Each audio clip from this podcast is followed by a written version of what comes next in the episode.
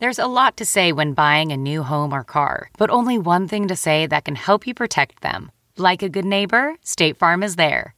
And just like that, a State Farm agent will be there to help you choose the coverage you need, no matter where you are in life.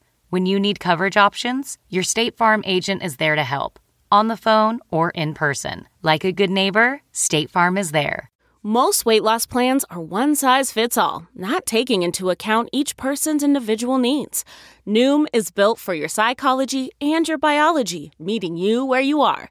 Noom Weight uses psychology. That's why they say losing weight starts with your brain, but it also takes into account your unique biological factors, which also affect weight loss success. The program helps you understand the science behind your eating choices and why you have cravings. Stay focused on what's important to you with Noom's psychology and biology based approach. Sign up for your trial today at Noom.com. That's N O O M.com. Plus, check out Noom's first ever cookbook, The Noom Kitchen, for 100 healthy and delicious recipes to promote better living. Available for pre order wherever books are sold.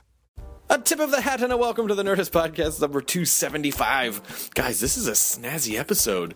It's uh, the Wachowskis and Tom Tykwer uh, in a massive directing collective. Well, massive. Okay, there's three. There's three people. But when you look at their work, uh, Tom did Run Lola Run and Perfume, and, and the Wachowskis, of course, did uh, Bound and Oh, The Matrix, uh, among other things. And they all directed together Cloud Atlas, which I cannot recommend to you enough. That movie is fucking dazzling. I, I, it's the kind of movie that you can see that I I want to see it three or four times because there's there's so much there's so much density with stuff that's going on in the movie that uh, that you could watch it a few times and, and see a different movie each time. So I don't want to give too much away about it. I will say there are some mild spoilers in this podcast. Not nothing earth shattering, but if you wanted to go into Cloud Atlas with a with a blank slate, then maybe put this off until until after you see the movie.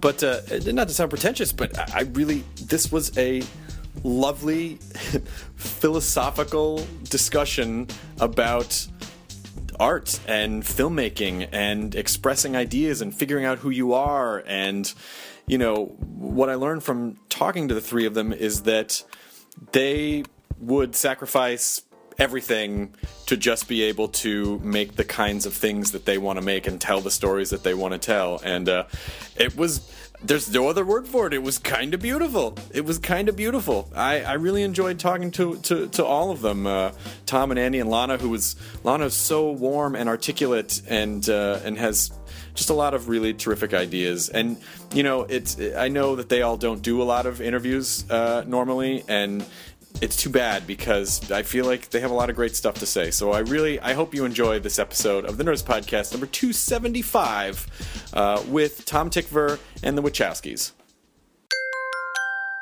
Now entering Nerdist.com.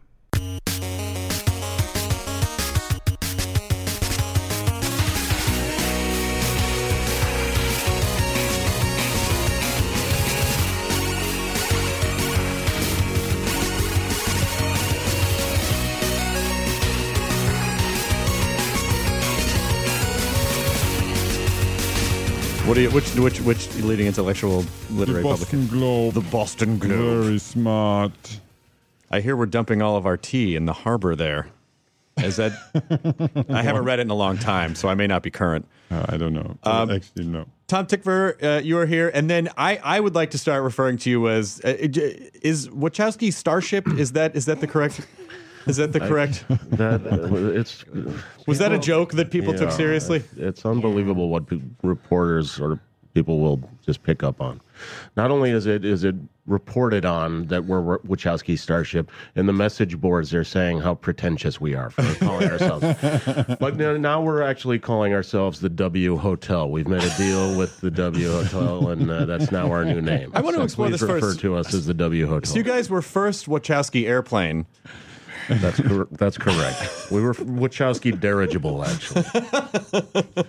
Uh, I, by the way, I, I did see Cloud Atlas, and it's fucking awesome. I heard about the movie about a month ago when it's uh, like uh, for the couple of uh, like film festivals and these reports, and then and then we had Tom Hanks on the podcast, and and uh, and it was uh, the movie is so fascinating to me because I don't. I mean, I guess the only way you pitch that movie is you just hand someone the Mitchell book and go, "It's here. It's this." Is that No, we actually, you know, um, went away and wrote the script and then brought the script to people with pictures, pretty pictures to help them understand and Yeah, I think we pitched it in all the ways humanly possible, including super reductionist pitches where you would walk in and they'd say, "It's really complicated. Can you help me?" And said, "Look, it's really simple. It's very simple." Tom Hanks had already been uh, attached at that point, and we said, "Tom Hanks." Is a character. He's a bad guy. He meets Halle Berry. He falls in love. He becomes a good guy, and he saves the human race. what else do you need? Sold. So when you do you guys do all of you still have to pitch to studios at that point or do they just go, "Yeah, here, do whatever you want," or is it still a huge pain in the ass? Uh, no, we took it to all the studios uh, uh, in town, and they all passed. That basically, so we don't really. First round was up- absolute uh, constant with no. the cast, with the cast that we have All the in place. cast. Really? everybody Entirely attached. All And then of we finally got Warner Brothers to agree to uh, pick up the domestic. So it's it's an independently financed movie. It's an independent film. because n- nearly 90% of the budget we had to find elsewhere. And it's not like the independent world is full of like, you know, foresight driven, art seeking individuals either. We couldn't sell this movie in that market for a year. And it was even more profoundly disturbing is that we showed them the sort of script version with the cast, mm-hmm. and they all said no. And then even after we had the finished film, we showed it, and this included like to England. We could not find one distributor in England with a movie that had Hugh Grant, Jim Sturgess, Jim Broadbent. It was based on a book by a British author, and we still couldn't sell it. Well, not to bring it back to before, but it's because we dumped their tea in the harbor. They're still really mad about that. And so it's hard to produce films as a result. That's their long term revenge plan. So I'm sorry that we ruined it for you. Could be right. But seriously, death to King George. I'm sorry, I don't mean to get political on the podcast. I love the movie because it's it's. Uh, I I hadn't actually I hadn't read the book. Is- You know when when- when you're when you're adapting a book to a to a, a, a screenplay, do you do you want your audience to come in having read the book, or do you like them coming in with a fresh perspective and then going, oh, now I think I'd like to read the book.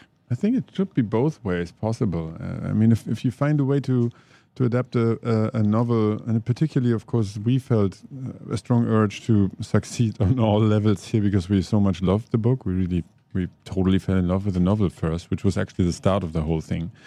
And uh, and so, what you actually have to try and achieve is to uh, you could say adaptation is an adequate word, but sometimes it sometimes even feels that interpretation is more uh, a nicer term to find a way to say we're taking something uh, that we want to preserve in its essence, but we translate it into a completely different medium and um, obviously a different sort of narrative. Yeah. And basically, it's uh, as David Mitchell later put it, the way he experienced the way we took it apart and put it together again. He said, like, okay, I had this huge pile of Lego pieces that I had built my super complex castle with. That was the novel. And then we took all those pieces apart again completely and rebuilt it, Yeah. uh, but with his pieces. I wonder if it's kind of fun. I mean, as I guess that's I, I'm I'm not a director, and nor do I ever want to be, because it just like the the prospect of what you have to shoulder through that process is does not sound fun to me. But um, but Oh, it the is. but the idea of well, and that's why you should be a director. Um, but the idea of uh, you know the Lego idea of piecing stuff together, particularly with a movie like this, which seems on the surface seems non-linear, but when you watch the movie, you go, "Oh no, actually, there's a total linear story that's happening here." That you have to, you know, like you said, assemble more, almost more like a collage in, in a weird sort of way. Is that is that as a director, is do you approach it from that point and go, "Oh, this actually is fun because of the way we have to tell the story"? Um, sure. Yeah. I mean, uh, it, it was. It, it was like that when we uh, d- dismantled the book and you know put all the scenes on index cards and you know you're finding the connections and you're uh, making all these uh, finding these reflective characters and these connective moments where one scene in one era will pay off another scene in another era. Uh, but also in the editing room where you uh, where you notice uh, uh, you know see the editorially uh, it was much more fluid because uh, there were so many connective elements just by having the actors play different characters. So you could suddenly one scene you'd have um, Nurse Noakes played by Hugo Weaving. And you'd cut to another scene where uh, Hugo Weaving is uh, Bill Smoke, and or somewhere it's implied that Bill Smoke is around, and suddenly that scene uh, has a bit more danger to it. Or uh, Hugo Weaving as uh, Tadeusz Kesselring, the the composer. It uh, instantly uh, added this weight to the scene because you knew that Hugo was a killer in some of the other um, in some of the other narratives. I think I enjoyed hmm. watching all of the noses. I know that sounds crazy, but I enjoyed like hmm. Susan Sarandon. The, the first, they're like, oh, I love that. It just just watching for an actor. I would be surprised if they didn't all immediately say yes when you told them what you wanted to do. That they get to play all these different characters. There were people who were afraid of it. There were a lot of people who who backed away or who wouldn't even meet us. Fortunately, most of the people who are on the top of our list were super enthusiastic, and a lot of them, people like Hugo Weaving, have a, have done this sort of thing before in their lives, where they've done it, but they they're only allowed to do it in theater. It's like there's a rigidity to the conventional forms of storytelling in cinema, and a lot of those conventional forms are never even questioned, let alone uh, sort of does anyone ever try to really experiment with them. We're always drawn to to trying to transcend those basic conventions. So, some some people will look at it and say, you know, oh, I see that prosthetic nose. That's like totally fake. That's not Susan Sarandon's nose. I don't believe it. And then you know, but they won't they won't ever question the other direction of the convention. They'll never say, you know, something like, you know, we all know, or I mean, how many people out there believe that Denzel Washington can fly a plane upside down? you know, it's just the conventional way that we've always done it. Here's the star. Of course, the star can suddenly be whoever their character that they're playing, but nobody says, well, this is just convention. This Yeah. is just the way we've done it before. And so people think that they, that that convention somehow translates into believability Right. somehow more than a fake nose does. But And for us, we find the fake nose is a, a little more interesting, and and it has a subtext to it. It has a the idea of all of these. There's an idea behind all of these people playing different parts. Yeah. that to us is even more. It's more attractive than just the conventional. The star plays the the person who drives the plane upside down. What we like is that there's a subtext about humanity and the and the transcending of differentiation that we are attracted to. It's the. I mean, I, I believe there's a big joy element about the complicity you have with the audience. You as an audience, at least I do that when I watch a movie. Have with a film when you, when you of course subconsciously or on a certain level you realize, you know, the tricksy part of some situations, and as long as it doesn't pull you out, it's actually for me it's part of the uh, of the beauty of experience uh, uh, an aesthetic creation in general. You you are drawn into the narrative. You're like you know you're hopefully of course completely immersed in in the story, and yet of course there's moments where it's joyful to admire or to be involved in you know the actual creation of the illusion and Right. knowing that it is of course made, but liking the way it's. I mean, I mean, understanding choices and following the choices and giving those choices a meaning beyond only what's happening in the plot.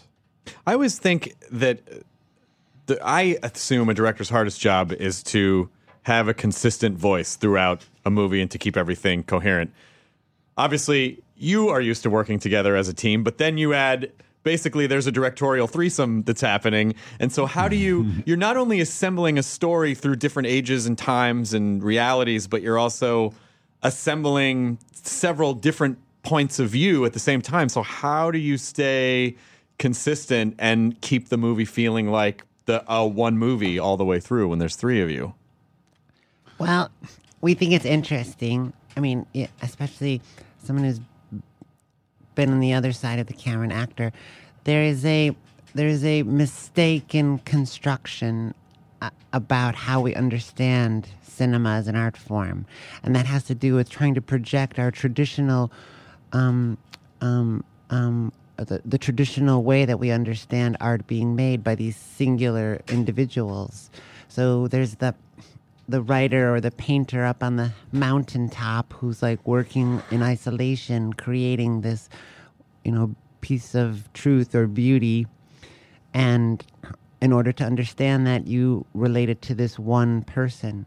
So they, we take that and we try to project it onto cinema and we say, well, there has to be one person in order to have a voice or a singular um, sort of perspective. But cinema isn't the same. It's a different art form. It's a social art form, and it's created by a group of people. Its tradition is more related to theater, and it's it's like a a branch of evolution. You have the Neanderthal over here, and you have the Homo sapien over here. It's like they're totally different. And we like we like the social art form. We like collaboration. Andy and I, you know, if you had like a singular artist might have a mono perspective. Well, we have we have a a, more bifocal or a sort of like we we're we're able to achieve three dimensionality. We have the two views, and then we get Tom, and then now we have a quantum view because it's like time and space. It just becomes more, um, um, for us, more interesting because there's more perspectives on the vision. Yeah. And in and it relates in the exact same way that it relates to working with an actor or a DP or a storyboard artist. It's a it's an interaction that creates the piece of art. It's not a it's not a ever a monologue. It's always a dialogue. You know, even Francis Ford Coppola is making Apocalypse Now. He runs up against Marlon Brando's perspective at the end. And that dialogue between the two is what results in those scenes. It's not, it wouldn't be possible by, he couldn't make it by himself. Yeah. And that's why uh, cinema we think is so unique and special. And, and uh, every piece of art that's made as a result of this collective needs to be understood through the lens of that collective. Yeah. I- obviously, it is. Uh, it, it needs the the deep affection and that the love that we share with each other. The the way that we really feel like we're very connected, the three of us, in so many levels. I mean, in taste issues, you need to, of course, make sure that you feel like you're living on a similar aesthetic. Uh, or ideal planet in when it comes to art and also when it comes to social encounters and that was one of the magical things when we met that it felt like it was really love at first sight we were completely taken by meeting each other and um, there was this thing that at the same time we were directors and we knew okay it's pretty hard i mean i'm a german director and there's these guys from chicago. How are we actually going to spend time with each other? How are we going to make friendship happen? So they actually went to quite some lengths to try and make it work by they they basically put brought two productions that uh, that that they uh, worked on to to Berlin. And part of it was actually that we planned on spending time together. And uh, as it is with directors, my plans were working in different directions. And the moment they, literally the moment, the day they arrived in Berlin to start filming on V for Vendetta, my plane was taking off uh, to Spain for me to film Perfume, and I was gone for a year. Oh, And- so we were like always calling each other, saying like, "Oh, that did not really work out. so what do we do next?" And then they came back for Speed Racer, and I took off to do the international. It really was. Uh, it, it was a bit of a fate feeling about it, and we felt like, okay, the only way to get out of this problem is if we make a movie together. Yeah. Well, and uh, the whole idea of making films, like, we just, I spent all day yesterday shooting a video for our YouTube channel, and I'm like, oh, if no one watches it, we'll just make another one the next week. But you're spending years of your life on a project which you still have, you know, the more you do it, the more you kind of go, well, it'll probably be okay. But you still don't know. And at the end of that time, it could just be like, well, fuck, we gave it a shot, you know, and then you've spent you've spent all that time. So it really is an investment on every possible level. Yeah, which is why you better make sure that you have at least the possibility in your in your perfect version of what you're working on that it is worth it because it's true it's it takes your life apart and this particular one was a beast in terms of its massiveness and you know it was not so much the scale and scope that we we love that kind of work but the the, the actual fact to even bring it to screen and to get people to invest in it was so so hard and so we were beaten down so many times that also I think only that needed three directors to survive you know because there was always maybe one or two of us were like near collapse and there was always the third person saying like come on get up let's move on I, I think I think that's important for young filmmakers to hear, by the way, because I think a lot of them just assume like, oh, I'm just getting beaten down now because I'm a kid or I'm young or no one knows who I am. But the fact that you guys are where you are and you've directed the films you have and you still oh, have Oh, to yeah. fight for a movie that has oh, Tom Oh, Hanks yeah, and it Halle never Berry. in it. stopped. Yeah, our, Just fight. yeah, our financing dropped out like three days before we were meant to start shooting, and we had to make up the gap ourselves. Oh shit! and we had already waived all our fees. The film has made entirely as an act of love in the exact same way that all young filmmakers begin. Uh, The film has a, a purity of almost amateur intent because we, we didn't get paid. We put our own money into it. We mortgaged the house to pay for it. And in the uh, and when you talk about like what is the value of things, right? The value of this film, no matter what it paid to me. I mean, if there's, we don't we don't even think about it really as a p- potential um, financial reward. It's like it will never really be equal to the value of what we've experienced making it. The value of having our lives intersect for this period, the value of making this piece of art that is so unique and unconventional and has so much of our own lives woven into it. I mean, every day we keep saying, "Oh my god, it's like so much like the movie." We keep like using the lines of the movie to like speak. We don't even have like our own dialogue, um, uh, original dialogue anymore, you know, where like and it's um it will all yeah, no matter what happens, I'm so grateful for the fact that it exists, that it will be there forever, that it will represent to me this moment in my life, which has been so important. And, you know, m- money is such a small part of measuring the value of making art. Mm-hmm. And it's sad that in our world, there, that these young filmmakers are out there and thinking that even in the subtext of your question, there's this idea: Will it be worth it? Yeah, Like, it's not even young filmmakers. It's like how it. the uh, movies are perceived by the public, by the critics, by you know journalists. Oh, is this movie successful? Well, what was the box office? Yeah. and Right. you know, if it doesn't make a certain uh, amount of money, then it's not successful. But I think we're coming into a time where people understand the value of cultural impact. I mean, you know, some of the most popular television shows, for instance, don't even have more than a million viewers, which by, you know, old television standards would the show would have not lasted 5 minutes. And so I think people really do understand that something can permeate the culture even if it doesn't make a billion dollars and that that's still that's still important. I do want to pitch the idea to all of you. Uh, just stay with me for a second. Um, and i'm being dead serious. Uh, cloud animatlas where you basically do animated deep dives into each one of the worlds that you go into because i want to see so much more about Neo Seoul that uh, you know or or the or the valley dwellers. Like I, I just i want more of those stories now to find out like what got them there? How did it evolve to that place? Who are those people? You know so it's really uh if oh that's kyle he's our show pa Kyle. Hello, Kyle. uh, conveniently a half hour late uh, but uh, so much traffic in los angeles Ugh, what? you come from ventura county jesus christ Oh, all right. We'll just sit quietly in the corner and try to. He's got road recompose- rage right now. Be careful. He's got a gun in that bag. I think.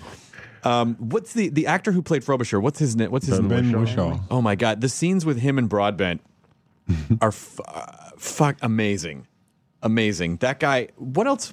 I I definitely have seen him and stuff. Tom, what else is? Fume.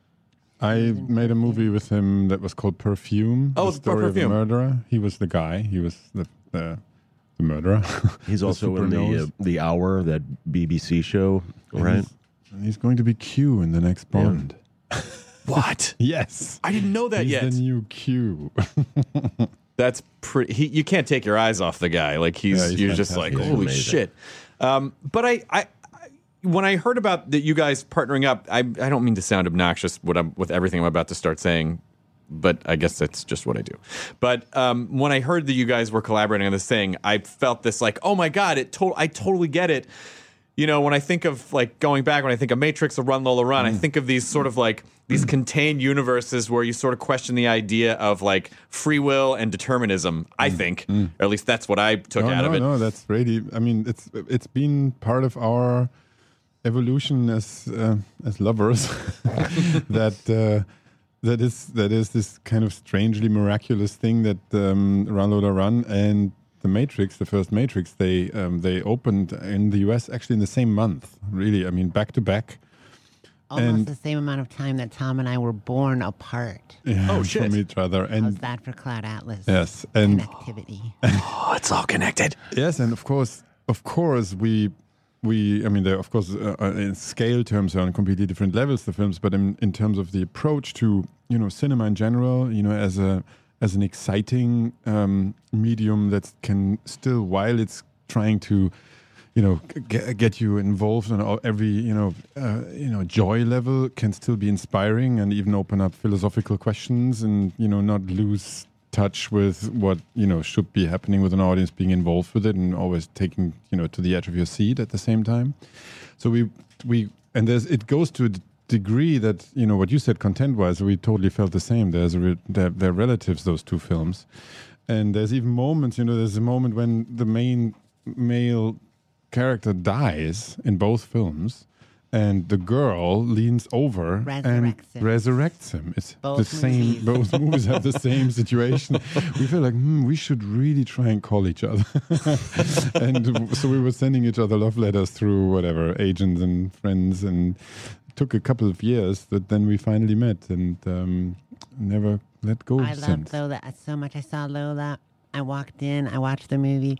I walked out. I bought a ticket. I went back in, watched it again, and then my hair turned became pink. I was gonna, yeah, it's just the same. it was spontaneous dread conception, dreadception.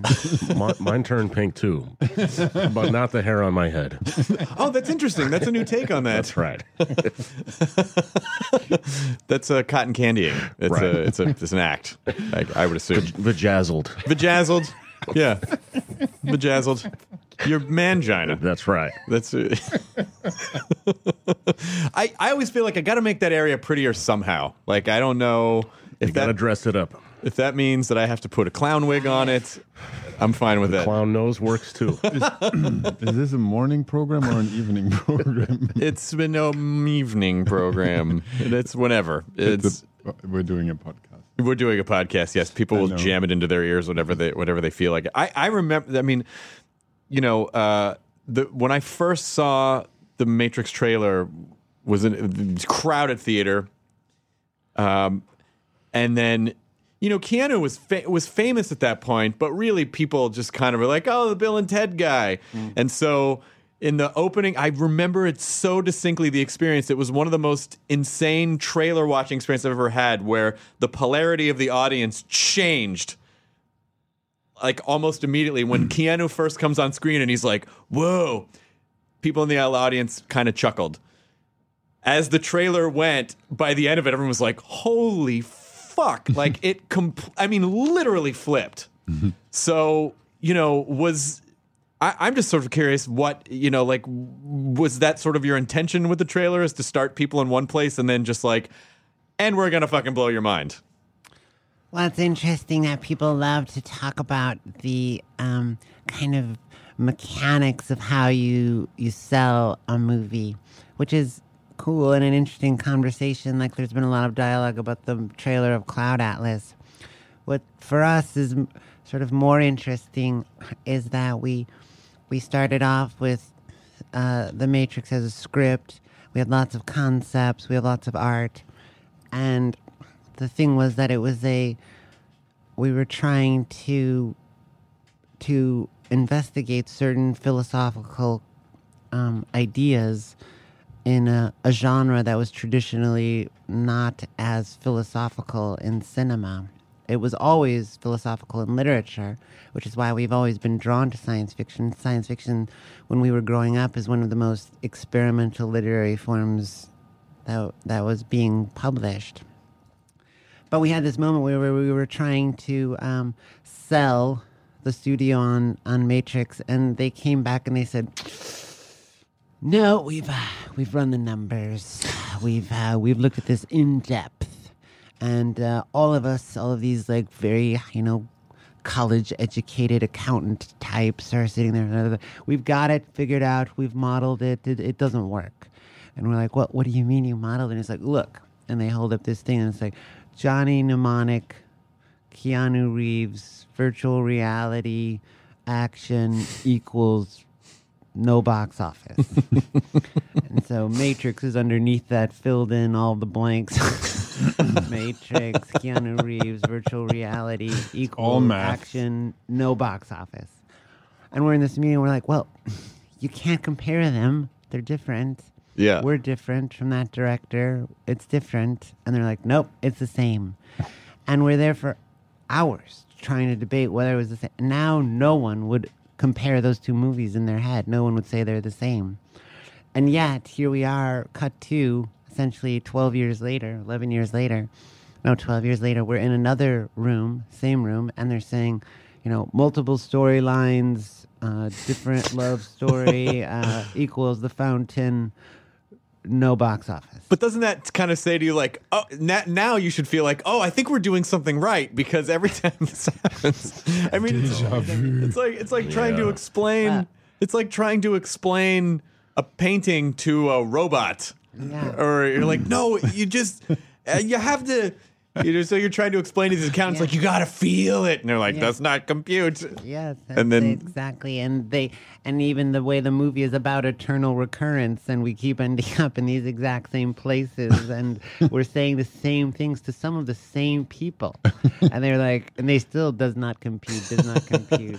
That's what I want. I, I really, you know, when people watch Cloud Atlas, and we're obviously not spoiling too much, but but I think it's. I want people to understand when you go in, don't just look for uh, linear character arcs. Like look for thematic commentaries on the nature of humanity. I think is an important. I think if you go in with that.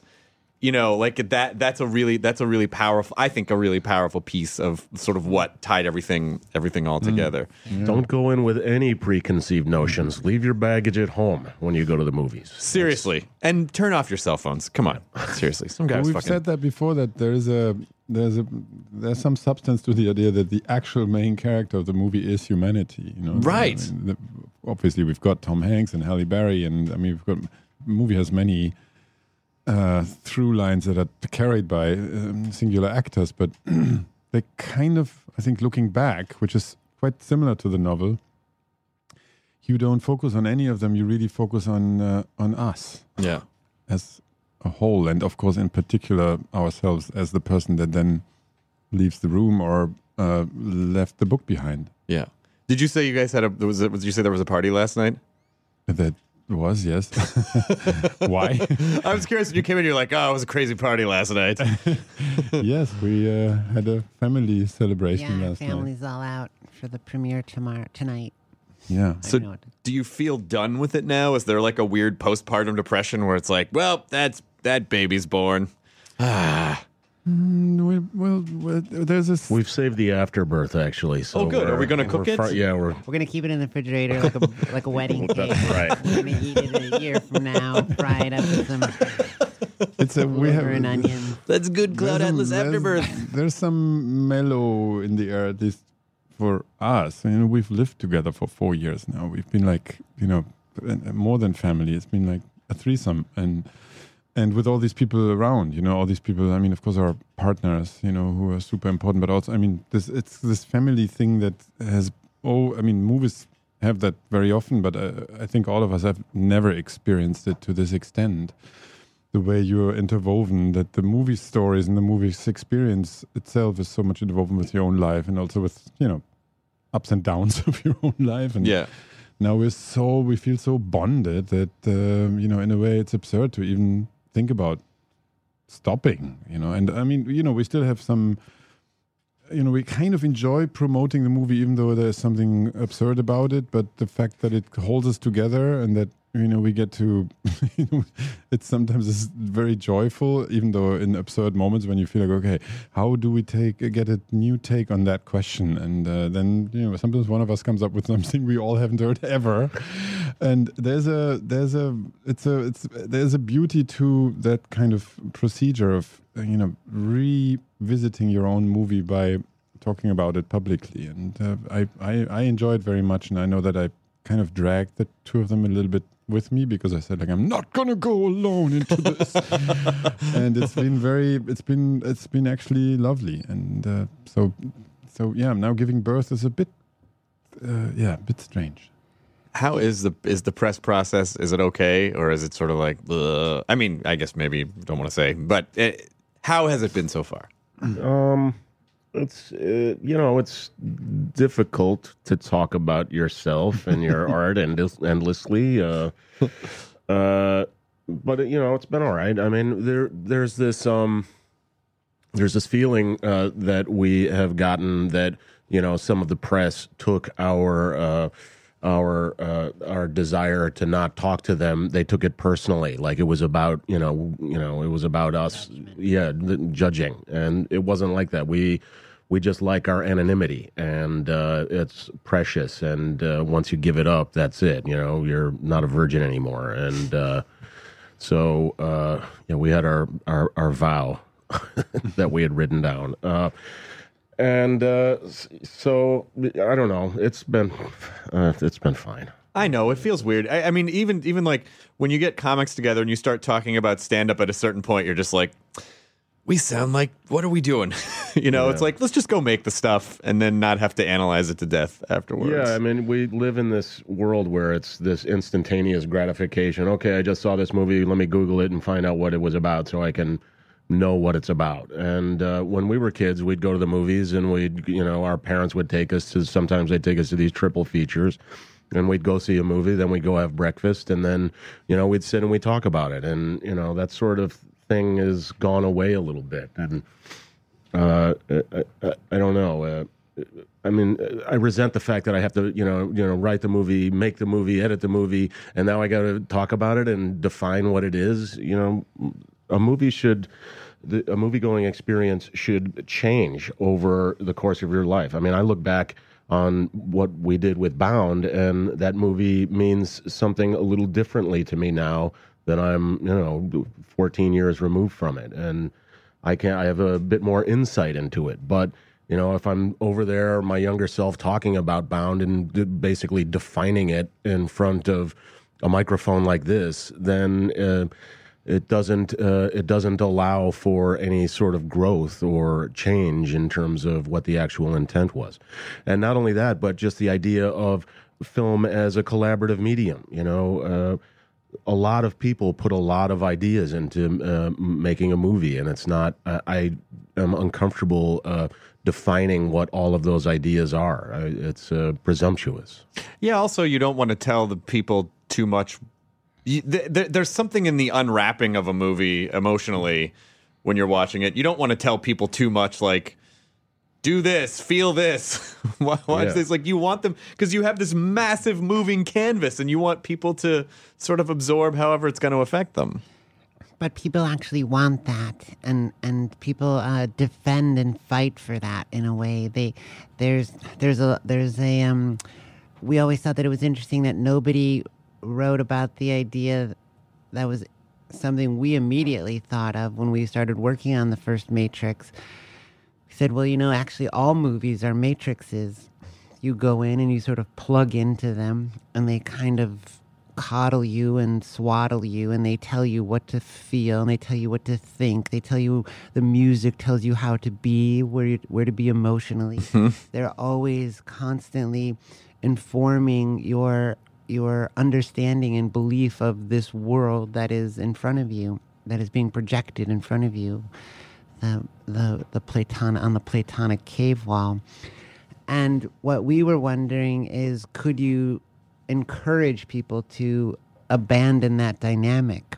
Could you encourage people, could you encourage an audience to actually try this other form of engagement where you you put the audience sort of through what Neo went through on the three movies, or where you you you have these rules and you have this traditional model that everyone loves and enjoys. You know, the first movie is um, the most traditional movie. And then the second movie shatters all of those traditions. And then the third movie says, okay, where do we go after post modernity? Where do we go when we've shattered all of these things and deconstructed all of these things? How, what do we do next? And the movie tries to asks you to participate in it in a way that the first movie doesn't. And people get upset. They don't like it. They don't, they think that there's something um, uh, often antagonistic in the idea of not telling them what it means or to presume that you can have any meaning at all. Yeah. There is this like, and I don't mind it. Like, I think that there's value to entertainment in the world, but I think that there's value to making art. I don't think they're the same pursuit. They can have things that cross over, like art can be entertaining, or entertainment can have a, a, a sort of dimension of meaning that is is in in the work but i hate when they attack each other like as if the people who are defending entertainment say that all art is pretentious and stupid. And if you say one thing that sounds like an idea they want to just burn it. Like it's like the the barbarian the christian barbarians burning the libraries like we hate ideas all ideas are pretentious Can't you just feel it, man? Well, this is i this, just want to laugh i just want to have a good time Cloud Atlas is definitely a movie that I want. I I, I feel like I want to see it a couple of times. be- Now that I sort of. Now that I absorbed it the first time, now I want to go back and see where all the connective points were and go, oh, that from that, that's setting up that, or that's that. Uh, but when I first do you guys still have those so how many cinematic life-changing experiences do you think we get in our lives? Like you see a movie like run lola run you see a movie like matrix and then it slightly alters your worldview and you go oh fuck a movie can be that. And then you get a little sad that you can't experience it for the first time again you know because you've seen it and you every time you see it you experience it differently so do you still have are, are there still things that you see that you're like oh shit i'm surprised Oh yeah, all the time all the time it's Roy Andersson. roy Andersson. Go watch his movies. He's Okay. unbelievable. Swedish guy. You, the Living, and Songs from the Second Floor. you'll keep having those experiences as long as you keep um, um, being um, being given the opportunity to abandon your perspective. That's what happens once you become so rooted in your perspective, and you keep that's your you you you can't escape the gravity of your own um, taste and your own ideas about the world. As soon as you can't escape that gravity anymore, then you will stop having those experiences. Oh shit, that's getting old. That what you're talking about is turning into an old person. Yeah, It's but just like get off my lawn. People who have inc- who can experience that all the time because Sure. they have they don't they don't they don't feel that gravitational pull. They let go. Art is a art is an invitation to abandon your perspective. Art always says, "Come with me. Look at the world in a different way." And you can always fly off. You can always be Peter Pan. You can always extend yourself as long as you let go of those things that hold you in your perspective. When you're when you're kind of exploring these philosophical ideas through the movie, and I, you know, I'm sure you go in with some preconceived notions about what you want to say, but is is a lot of it sort of like just you as people just throwing a bunch of stuff out there that you're trying to express and then looking at it and going, "Oh, that's what I was trying to say." I mean, like, do you learn from your own stuff? Well, that is in the nature of, I think, our particular work. I think it's actually what happens to most artists, but in, in this particular work, because it's film, there's so many amazing people who come to you and give you something you didn't know. I mean, I mean, the most obvious uh, part of it being, you know, we work on a script for years and we uh, prep a movie for ages. We do all the design, you know, with the artists, you know, with production designers, and you have the cinematographer come in with all these ideas that, you know, they all become part of it and then still you set sort of a stage for the actual shooting, which you know in a process that we had, which was altogether four years, make, making nothing but this movie. Uh, the shooting only is three months. You know, we always feel like, oh yeah, that's it's really important, obviously. But what it is, at least in the way we work, it's setting a stage mostly for the actors. You know, being as prepared as you can be, having thought about most of the things you can think about, and then suddenly being thrown at with hundreds of things you could never even have imagined about a scene, which is what, of course, brilliant actors do to you. It's the Yeah. most amazing, wonderful, and of course, exciting thing that you can imagine because suddenly they go, oh, right, the way he does it is something I didn't even know that that could be the scene. You know, I mean, there's this, there's this. Is this too much of a spoiler to talk about the scene in the with Tom and Hugh? I'm going to tell people at the top of the show, like, there are some mild, light spoilers. So, It's probably just because it's one of those scenes that I think we all imagine to be amazing, but because of other reasons. You know, there's a scene where um, Tom Hanks's one of Tom Hanks's characters leans over on over Hugh Grant and is Who plays a cannibal? who plays a cannibal exactly, and, and Tom Hanks plays a, a, a Valleysman from Savages of the Future, and uh, he is unbelievably angry and full of rage and revenge desire, and has a knife, and Hugh Grant is asleep. So what is he going to do?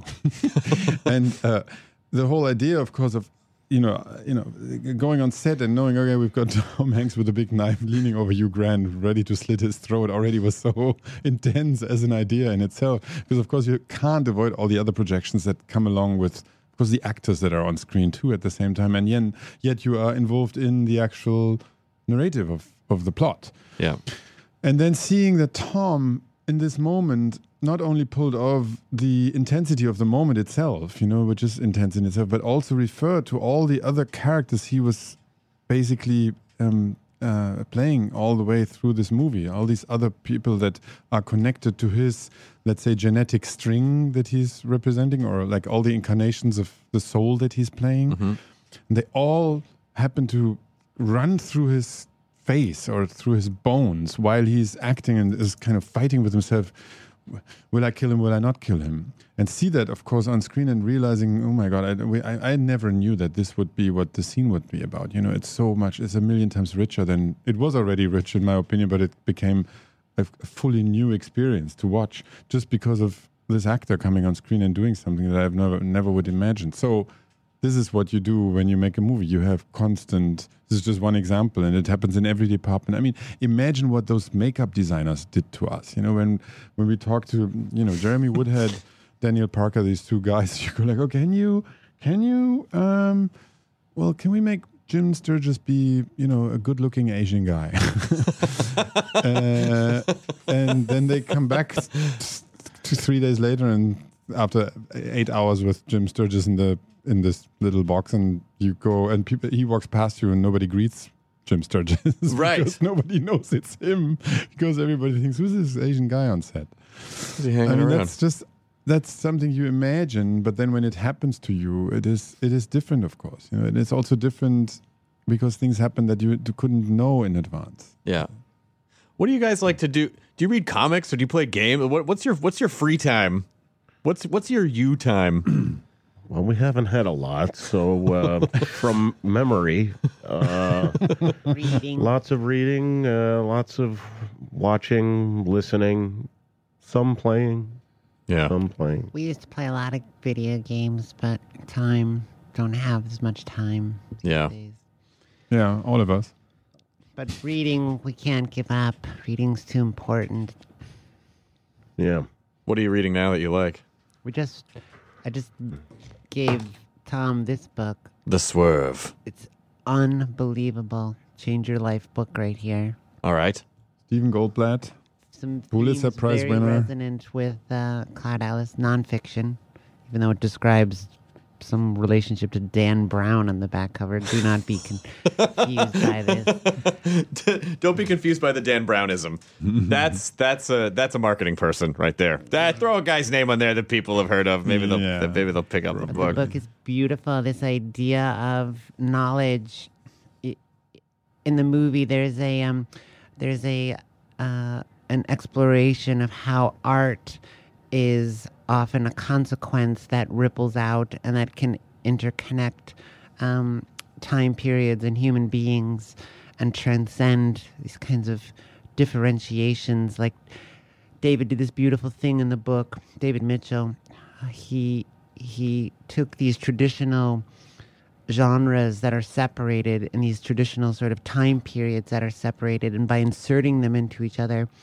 in your mind, you sort of begin to dissolve these conventional barriers between these time periods and genres. So you say like you know, we all in our lives have said, "Oh, the past, that's different from us. They didn't they were different back then. They didn't understand things like we do. They they were less evolved than we are." And in the future, you know, we're not there yet. We can't think about that yet. That's you know, I have no responsibility for that. I have responsibility for my time, my family, my moment now.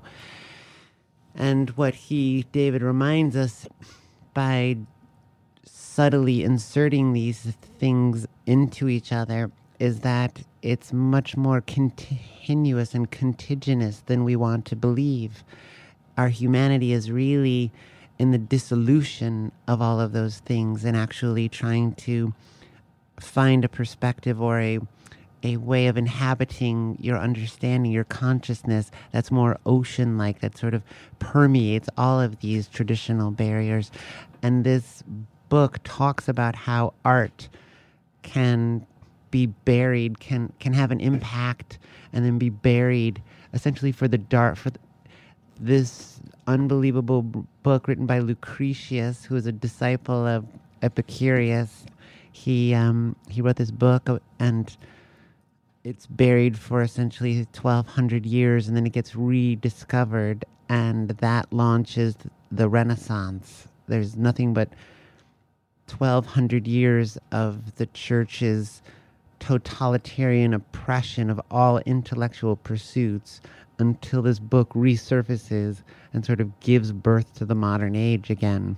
And you think like 1200 years of development and evolution lost and the, the beauty of this whole idea that one book, and actually in this case, you know, we're talking 14th century, one book is like one copy. You know, and Oh, we're- right. We're not saying like one book who would, which was lying around with a thousand copies. One book. copy that is retrieved from some archives changes history in this kind of to, to this extent is is it kind of beautifully ripples through all the way until Cloud Atlas, where in in the movie, if you remember it, which is taken from the book, of course, you know the guy. There's you know throughout those six storylines, you know there's in 18th, 19th century, there's a guy who writes a journal that again.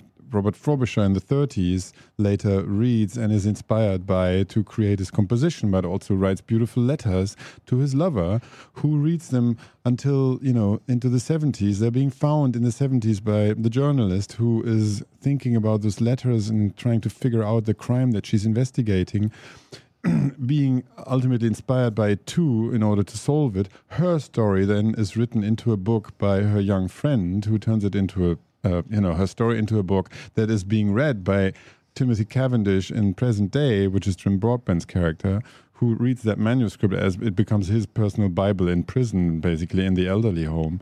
And, you know, it keeps going like that because then he writes his story into a book that is being turned into a movie where Tom Hanks, as an actor in the future, plays the leading part, which is ultimately the inspiration for Sonmi, the fabricant who lives in 2200 Seoul, I mean, it's in Korea, to spark a revolution. It's do you, you guys must have loved the show Connections. Do you remember the show Connections? yeah, I saw it a couple times. Oh, you mm. would love it. It's a it's this old it's an older British show, and it's basically like. In this episode of Connections, I'm going to show you how the invention of the ore led to the micro. You know, like, it, and they basically really? just it That's just sort cool. of it walks you through all these bizarre, where you it's kind of the um, the sort of tangential th- where just sort of circumstances just sort of brush up against, just exactly like what you were talking Oh, about. nice. But it actually it. is about it's about things that exist Yeah. in our in our modern world. That And it, is it old? Like it's old, uh, yeah. 60s, yeah, 70s, James. 80s? Um, remember his name? James uh, Mag. Fuck, my brain. Why are you failing me? Uh, I'm gonna I want to get his name because it's uh, I, I I think you guys would love the series and I The auxiliary lobe is now being. But- but- Access. Oh my god! Access. I would love to have you narrate like every time I go into like an intense thought process because that would make it so much cooler. Hmm. The eyebrow goes up. Uh, Ja- I, this is me. Hang on. I know this is irritating, but uh, oh, James Burke. James Burke. Uh, it was a series in the '70s, and then they kind of revamped it a little bit in the '90s. But it's it is exactly that idea, and it's a fun, breezy sort of uh, you know, great. very British and academic and fun and out thinking outside the box and um, and so uh, and so I recommend that. So are you guys watching any television shows? Have you had have you watching TV? Um, yeah. Well, television is interesting nowadays. Yeah, it is. It is. probably more interesting than cinema sometimes. yeah, that's been a sort of interesting topic because we, you know, all I think all time periods um, experience aesthetic death. That's something that happens during our lives. The things that we grew up loving, they suddenly change, or I mean, they, they don't suddenly they they change over time. They become something else. So when we were young, the things that we fell in love with that made us want to be filmmakers were these really large canvas films that were about ideas and were meant for adults. And um, that has sort of ch- changed somewhat. And a lot of the big ideas and adult themed narratives are actually being done on television now.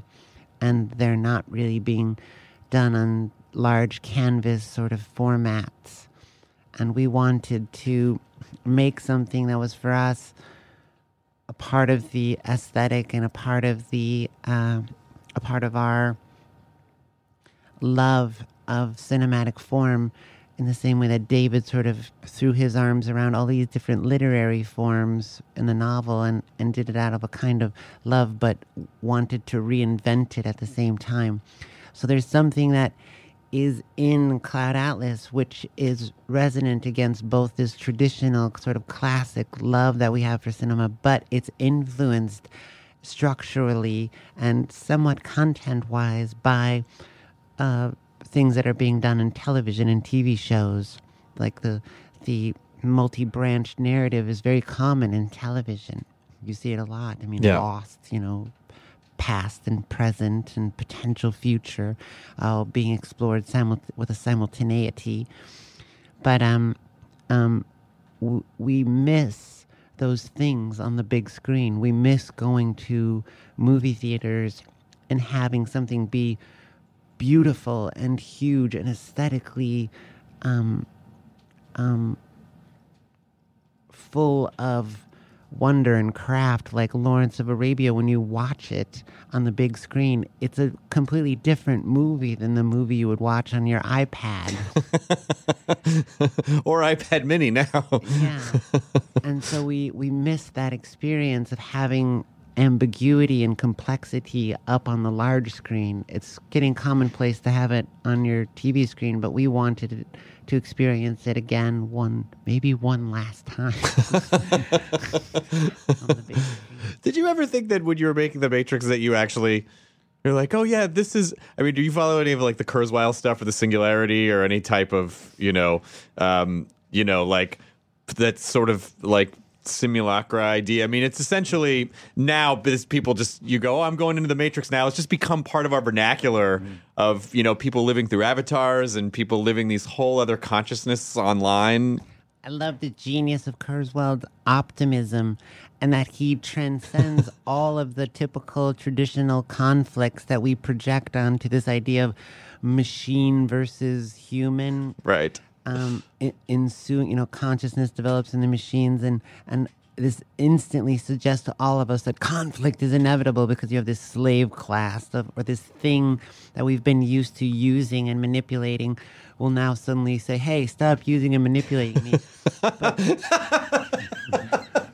but he his genius is so beautiful and so optimistic that he just jumps right over that and says at this at the time that that moment that thing says you know stop using and manipulating me we've already become so attached that we actually are saying hey stop using and manipulating me at the same time it's saying stop using and manipulating Oh, it's a dysfunctional symbiotic relationship I relationship think of it's genius. that's your auxiliary lobe that you reach for instantaneously. You're like hey what is that what is that piece of information? It's already attached. I had to access my external hard drive, which is the internet. right. Why I don't need to remember anything anymore.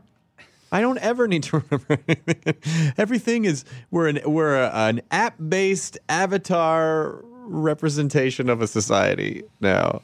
It's sort of a I I I love hate. I don't know if there's a is there a word for love hate other than just love hate where it's like it's so great that we have all this at our fingertips and so horrible that we don't really relate to one another anymore on a human level or ever have to remember anything ever again. Well that's uh, so god that's so many complex subjects there chris first you need therapy Okay, all right. Let's do it. Let's work it out right now. um i think there's something always beautiful and c- complex and pathological and dangerous all development technologically has always brought issues and um, you know uh, death and potential birth generally though technology works towards helping us overcome hardship and suffering traditional suffering mm-hmm. and serves as a means of connectivity and transcendence of differentiation so I think the internet and technology has been one of the great sources of the acceleration of overcoming our terror of otherness. Yes. The the younger generation, I mean, I'm a great example. I mean, when I was young, differentiations in gender or sexuality freaked people out. But now this younger generation grows up in sexuality, race, gender, these f- traditional forms of differentiation in terms of identity are so easily overcome. Well, Right. that's in part of people like you who embrace it and are comfortable with it, and that makes other people say, "Oh, I guess that's okay now." Yeah, you but know? it's also about access. Yeah. yeah. I mean, You're able to plug in and talk to people through language converters in foreign countries and you interact with them and you realize how much they are like you and this is um, this is the greatest way that you you're able to shed fear and terror of difference Yeah. Well, we're almost at the hour, which has been this has been really fun. This has been a fun. oh come on be honest with us I'm dead serious. I thought Andy was going to hit me a couple times, but he seems okay now. I still might. Be careful. What? What did I? No, no. Are you guys? You're working on Jupiter Ascending? Is that is that the project you're working on next? Or can you talk about anything you're working on next? Or, okay, okay. I just saw the squint. do we have to go to work already No, forget it. Fuck it. Fuck it all. Fuck work. Fuck work. We just had a nice philosophical uh, discussion about art. was that too heady for you No, it You was can- great. Actually, I want to talk about your assistant. What's your What's your assistant's name? She's she's in love with you, Oh, that's sweet. What's her name? I'll say hi. Amy. Hi, Amy. Nice. She's gonna melt. Amy Allegretti. Amy Allegretti. Do you have an assistant that I could say hi to? Because that wouldn't be fair to not. Yeah, I'm sorry to tell you, I think she's never heard of you in her entire life because Well- she lives in Germany and I is know. Uh, not really listening to you. I, I think Tom, you're not listening to her because I'm sure a lot of her conversation is Chris Hardwick centric. uh, I, you know, just I. W- Here's a question for you. Just what what do you think is one thing, one way that German culture has benefited from American culture, and what is one way that you think we could learn from you guys? Oh my God, you must be kidding me. No, I want a four page report. Um, well, Oh, t- if, if anyone funny- could just the- see the sadness in Tom's eyes right now, please don't make me do yeah, this. It's a bit of a. You should have But asked that an hour ago. is as a human No. The part is, for me, it's the interesting thing is that I feel really at home in both cultures, which is an interesting experience for myself. And I guess I have probably grown into it very much through you know actually popular culture and movies, um, obviously, and that I uh, that there is a that there is a life that can be spent in both cultures so comfortably has also to do with the fact that there is obviously a deeper, you know, European American connection that has grown over the last hundred years, probably. That um, that we that we're still not that as aware of as we probably should be. And uh, yet, what we learn from each other is uh, is difficult to say because I mean, you know, the the political situation at the moment always reminds me of the fact that, you know, in Europe we're now struggling with our union a little bit, um, and yet we're defending it in its construction because it has a construction that very much tries to. Um, protect uh, the uh, you know the, the individualisms of each culture that's part of it Sure. you know it's kind of complex but at the same time we have to sort of politically be on the same page Right. and i think uh, you know even though it looks like we're struggling very much but that there was a diversified and unified attempt at once you know that it's kind of happening that we're trying to keep it both alive has uh, obvious merits that I think that uh, you know you know the, the United States have this craziness that it sometimes feels like I just saw this movie Beast of the Southern Wild and everybody goes like this is the United States of America. Okay, that's the same country that when I step out of the movie theater, I stand on Sunset Boulevard and I'm in the same country, and that's uh, that's crazy. Of course, I mean, there's something crazy about it. About the, the there's something crazy about the concept of having one country be so huge Yeah. and uh, so that we kind of keep our countries but work so close together in Europe, I think generally is a really good idea. Yeah. Well, it's. I So- mean, yeah. It's. We're, we're basically a country of a bunch of tiny countries. yes, I don't. It's even weird for me to go to the fucking valley. I'm like, Yeah. this is a whole other place. but you've got one government, you know, so that is Yeah. a that is a different cu- cup of tea. So probably, I think you should. You know, even though we're struggling right now, so everybody will probably say like, "Oh, look at the Europeans." I think the way we struggle is also based on, you know, it's based on exactly that that conflict, and uh, the struggling is part of it. And I think we will always overcome it, and there's something good about that. And the other way around is I always really suffer from the from the ridiculous slowness of um, excitement that you can put into Europeans' heads and the way that you encourage each other here in in in this continent. I love it so much. The the the, the general attitude of encouraging each other when you when somebody tries something that the person that meets that person usually says like, "All right, go for it. Oh yeah, that sounds great. Sounds great." Whereas in Germany, you usually could hear first of all. Well, yeah. Did you finish your college? Did you did you actually? I mean, shouldn't you first learn something else before you do this? Shouldn't you? I don't know whether that's a really good idea. You know, that's what you hear first. Sure. And uh, that's that's a cultural beauty that I that I'm actually very in love with. That is an excellent answer that I know you didn't feel like giving, so I appreciate that. that is very nice of you. Uh, thanks so much, you guys. It was it was really it was really nice to meet you, and I hope you had an okay time. Yes. and hello to Amy Allegretti at the end of the podcast. I'm going to Amy Allegretti's house. I'm bringing some pasta. Amy Allegretti.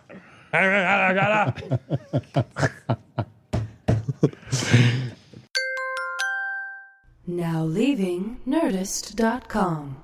Enjoy your burrito. Nancy's love story could have been ripped right out of the pages of one of her own novels. She was a romance mystery writer who happens to be married to a chef. But this story didn't end with a happily ever after. When I stepped into the kitchen, I could see that Chef Brophy was on the ground, and I heard somebody say, Call 911. As writers, we'd written our share of murder mysteries. So when suspicion turned to Dan's wife, Nancy, we weren't that surprised. The first person they look at would be the spouse. We understand that's usually the way they do it. But we began to wonder had Nancy gotten so wrapped up in her own novels There are murders in all of the books. that she was playing them out in real life?